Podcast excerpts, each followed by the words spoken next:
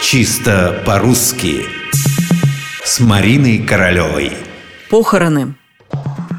Не хочется, конечно, о грустном, но жизнь заставляет. Поскольку именно живые занимаются похоронами, они это слово и произносят. Они вопрос задают, как это слово правильно произносится, особенно в разных падежах.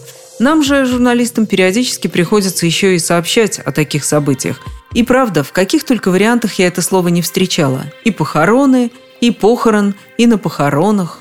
А между тем слово, в общем, совсем несложное. Единственного числа у него вообще нет, и запомнить нужно только одно. В именительном падеже ударение ставится на первом слоге – похороны, а во всех остальных падежах – на окончании – похорон, похоронам, похоронами, о похоронах.